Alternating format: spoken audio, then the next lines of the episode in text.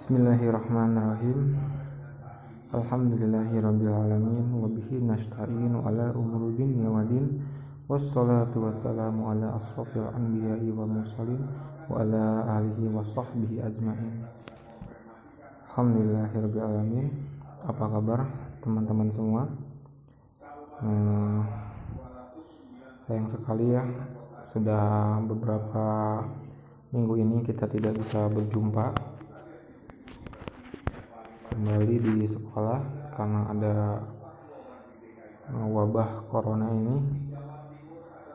Tapi syukur alhamdulillah Bapak harapkan kalian dalam keadaan sehat-sehat saja sehat walafiat baik. Bersyukur kepada Allah bahwa kita masih diberikan kesehatan kemudahan dalam beraktivitas biarpun itu hanya di rumah Tak lupa kita sampaikan salawat serta salam kepada junjungan kita Nabi Muhammad Sallallahu Alaihi Wasallam eh, beserta keluarganya, sahabat dan umatnya hingga akhir zaman. Pada kesempatan kali ini, Bapak akan membagikan beberapa cerita untuk mengisi di bulan Ramadan kalian pada tahun ini. Semoga apa yang Bapak sampaikan bisa bermanfaat dan bisa menjadi inspirasi buat kalian. Insya Allah Bapak akan sampaikan beberapa cerita dari buku yang berjudul Bocah-Bocah Pembawa Hidayah yang ditulis oleh Nasir Syafi'i. Di sini ada banyak sekali cerita inspiratif yang bisa kita ambil hikmahnya dan untuk saat ini Bapak akan membacakan cerita yang berkaitan dengan nama seseorang. Dan kebetulan namanya sama dengan nama guru kita tercinta yaitu Ibu Sarah. Judulnya Sarah. Uh, mohon disimak baik-baik ya. Bismillahirrahmanirrahim. Lampu lalu lintas menyala merah dan jalanan penuh sesak dipadati kendaraan bermotor Sial, lama sekali. Runtuhku dalam hati. Waktu pertemuanku tinggal beberapa menit lagi. Coba aku berada di barisan depan, aku akan langgar lampu ini. Kekesalan dalam hatiku terus berlompatan. Waktu seolah berjalan sangat lamban seiring detik jam di traffic light. Satu menit pada saat itu seolah satu jam di hari biasa. Mataku berlompatan antara jam dan lampu lalu lintas. Akhirnya lampu menyala hijau. Kutekan klakson mobil keras-keras. Aku tak peduli ketika semua orang terkejut memandangku. Kupacu mobilku dengan cepat sampai sempat beberapa kali hampir bertubuhkan dengan mobil lain. Waktu terus berjalan dan aku kehilangan pertemuanku. Semua teman telah pergi. Ke mana aku harus pergi? Aku bingung. Hmm, kuhempaskan napas yang menyesak di dada. Aduhai, andai saja aku mengetahui tempat mereka. Mobil melaju tenang, aku mulai berpikir. Suara klakson memecah kebekuan dalam otakku. Aku terkejut seorang lelaki memandangku marah dari balik kaca mobilnya. Dunia seolah melangkah lambat. Aku telah merupakan kondisiku beberapa saat lalu. Aku putuskan untuk menghabiskan malam ini di rumah. Kupikir ini ide yang baik. Anak perempuanku satu-satunya sedang sakit. Bukankah lebih baik aku berada di dekatnya, pikirku. Aku menghentikan mobil di depan toko kaset, memilih beberapa kaset film dan lagu. Kemudian memacu mobilku ke rumah. Istriku, buatkan aku teh dan bawakan kue, teriakku begitu membuka pintu. Kulangkahkan kakiku ke kamar. Istriku memasuki kamar sambil membawa segelas teh dan kue. Di bibirnya ada sesungging senyum. Kamu pasti sudah bosan begadang bersama teman-temanmu dan ingin istirahat di rumah kan? Kata istriku sambil melempar senyum sekali lagi. Iya, kemarin temani aku duduk. Mari temani aku duduk.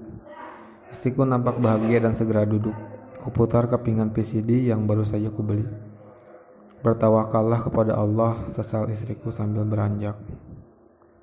Di kamar, kuputar musik keras-keras. Aku tertawa, berteriak, dan menjerit semauku sambil minum teh dan makan kue. Sementara mataku terpaku di layar televisi. Kaset pertama dan kedua telah usai. Jarum jam dinding menunjuk angka tiga. Tiba-tiba gagang pintu bergerak pelan. Siapa? teriakku. Tak ada jawaban, bahkan angin pun seakan tak bergerak sunyi. Tak lama pintu kamar terbuka. Sarah, anak perempuanku yang sedang sakit masuk. Aku terdiam membisu. Dia mendekat dan memandangku dalam-dalam. Ayah, bertawakallah kepada Allah. Bertawakallah kepada Allah, ayah. Sapanya lembut. Aku masih mematung ketika ia beranjak pergi dan menutup pintu. Sarah, Sarah, teriakku begitu tersadar. Dia tidak menjawab. Aku hampir tidak percaya. Benarkah dia anakku? Aku melangkah ke kamarnya dan membuka pintu. Aku lihat dia berbaring di atas ranjang dalam dekapan ibunya. Aku kembali ke ruang keluarga dan mematikan perangkat video. Suara anakku terus menggaung seolah merayap di dinding. Ayah, bertawakallah kepada Allah, bertawakallah kepada Allah. Badanku menggigil, keringat dingin mengucur dari kepalaku. Aku tidak mengerti apa yang sebenarnya terjadi. Suara itu terus memenuhi gedang telingaku. Postur tubuhnya terus membayang di kelopak mataku. Kata-katanya membakar semua aral yang berjajal, berjejal di dada. Salat, maksiat, rokok, dan lain-lain ah aku malu walau sekedar mengingatnya ia mengetuk hatiku dan membangkitkanku dari kelalaian detak jantungku bergerak cepat kurubahkan tubuhku di lantai aku berusaha tidur tapi tidak bisa waktu berlalian dilemparkan malam yang hampir pagi satu-satu slideshow kehidupan masa lalu terpampang di hadapanku dan alunan lembut itu masih terus merayap menembus cakrawala otak dan telingaku. Ayah, bertawakallah kepada Allah. Bertawakallah kepada Allah, ayah. Kumandang azan memecah keheningan pagi dan meluluhlantakan hatiku. Persediaanku menggigil, urat leherku bergemetar. Ada getaran yang berjalan di dalam sendi-sendiku ketika muazin berseru. Salat lebih baik daripada tidur. Benar, salat lebih baik daripada tidur, dan aku telah terlelap selama bertahun-tahun. Aku mau mengambil air wudhu, kususuri jalan yang telah lama kulupakan. Angin pagi yang bertiup lembut kurasakan sebagai cemoohan, seolah angin itu berkata, ke mana saja kamu selama ini? Dan suara kokok ayam yang bersautan pagi itu seperti mencaci, selamat datang orang yang terlelap yang bangun terlambat. Aku masuk masjid, salat dua rakaat, dan membaca Al-Quran. Entah sudah berapa lama aku tidak menyentuh mushaf. Aku membacanya gagap. Al-Quran itu seolah bertanya dalam serenada rindu, "Mengapa kau tinggalkan aku selama bertahun-tahun? Bukankah aku adalah firman Allah?" Berkali-kali aku membaca surat Az-Zumar. Qul ya ibadiyallazina asrafu ala anfusihim la taqnatu min rahmatillah innallaha yaghfiru dzunuba Katakanlah hai hamba-hambaku yang melampaui batas terhadap diri mereka sendiri Janganlah kamu berputus asa dari rahmat Allah Sesungguhnya Allah mengampuni dosa-dosa semuanya Subhanallah betapa besar rahmat Allah kepada kita semua Aku berharap bisa meneruskan bacaanku, tapi muazin telah mengumandangkan iqamah. Aku terpaku sebelum kemudian maju memenuhi syaf. Aku berdiri dalam keadaan asing.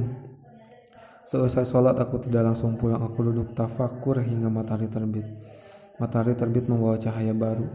Kulangkahkan kakiku ke rumah, aku segera bersiap untuk kerja. Istri dan anakku masih tertidur nyenyak saat aku melangkahkan kakiku ke kantor. Untuk pertama kali aku berangkat ke kantor pagi ini dan tentu saja hal itu mengundang keterkejutan rekan-rekan kerjaku. Mereka mengucapkan selamat meskipun dengan ada ejekan. Aku tidak peduli, kedua mataku menatap pintu untuk menunggu kedatangan Ibrahim, teman satu ruanganku. Ibrahimlah yang selama ini menasihatiku. Dia teman yang baik. Ketika Ibrahim, Ibrahim datang, aku segera bangkit dari tempat duduk untuk menyambutnya. Kedua matanya melihatku seolah tak percaya. Kamu Ahmad kan? Tanyanya heran. Segera aku tarik tangannya. Aku ingin cerita sesuatu padamu, kataku pelan. Boleh bicaralah. Tidak, aku ingin bicara di ruang istirahat saja, pintaku. di ruang istirahat kuceritakan semuanya. Ibrahim terdiam mendengarkan ceritaku. Kelopak matanya dipenuhi air mata sambil sesekali tersenyum.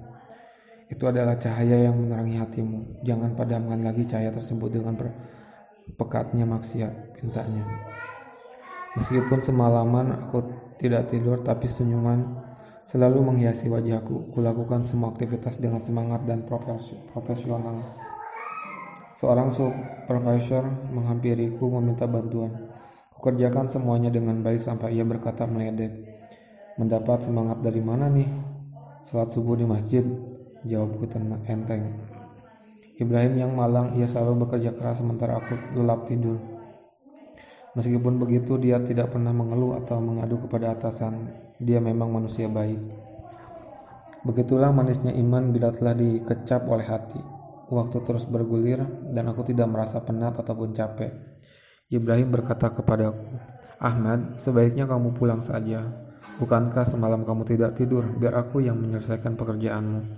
Kulirik jarum jam yang kutempel di dinding. Beberapa menit lagi waktu sholat zuhur tiba. Aku memutuskan tetap di tempat kerja menunggu zuhur. Muazin mengumandangkan azan, aku bergegas pergi ke masjid dan duduk di saf pertama. Aku menyesali hari-hari di mana aku melarikan diri setiap kali waktu sholat tiba. Usai sholat aku pun pulang. di tengah jalan aku mencemaskan keadaan Sarah. Tiba-tiba aku merasa depresi, entah mengapa. Rasanya jalan yang aku lewati sangat jauh. Aku takut terjadi apa-apa. Kudongakan kepalaku ke langit dan berdoa semoga anakku lekas diberikan kesembuhan. Sampainya di rumah, aku memanggil istriku, tapi tak ada yang menyahut. Aku segera masuk ke kamar. Kudapat istriku menangis terseduh. Sarah telah meninggal, bisiknya di sela air mata yang tumpah. Aku tak percaya.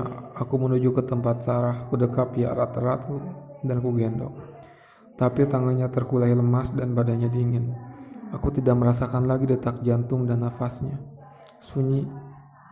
Aku tidak mendengar apa-apa. Aku masih belum percaya. Aku pandangi wajahnya yang berseri-seri, bagaikan bintang permata. Ku gerakan, ku gerak-gerakan tangannya dan ku goyangkan tubuhnya. Aku ingin dia bangun dan berkata ayah. Istriku berteriak, Sarah, Sarah telah meninggal. Aku ikut menangis, aku berharap ini semuanya mimpi. Air mataku terus mengalir membentuk siluet di wajah. Aku tergugu, aku perhatikan wajahnya yang cantik, rambutnya yang lembut, dan aku kecup bibirnya yang tipis. Seakan-akan dia berseru, engkau yang salah wahai Allah. Engkau yang salah wahai ayah. Aku baru sadar semua ini adalah musibah Berulang kali kulafalkan la haula wala quwata illa billah. Inna lillahi wa inna ilaihi raji'un. Tiada daya dan upaya melainkan dengan pertolongan Allah.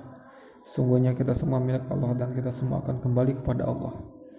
Segera aku kabari Ibrahim lewat telepon sementara beberapa kerabat wanita memandikan dan mengafani jenazah putriku bersama istriku.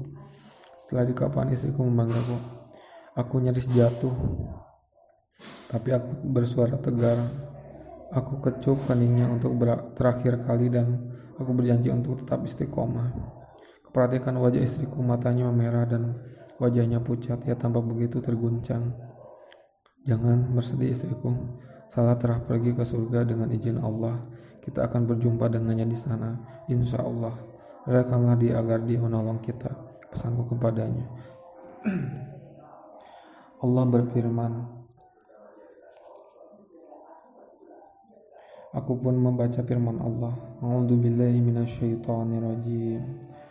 والذين آمنوا واتبعتهم ذرياتهم بإيمان أحقنا بهم أحقنا بهم ذرياتهم وما ألتناهم من عملنا ألتناهم من عملهم من شيء كل امرئ بما كسب رهين dan orang-orang yang beriman dan yang anak cucu mereka mengikuti mereka dalam keimanan kami hubungkan anak cucu mereka dengan mereka dan kami tiada mengurangi sedikit pun dari pahala amal mereka tiap-tiap manusia terikat dengan apa yang dikerjakannya surat At-Tur Ayat 21 Istriku menangis dan aku pun tak kuat menahan air mataku.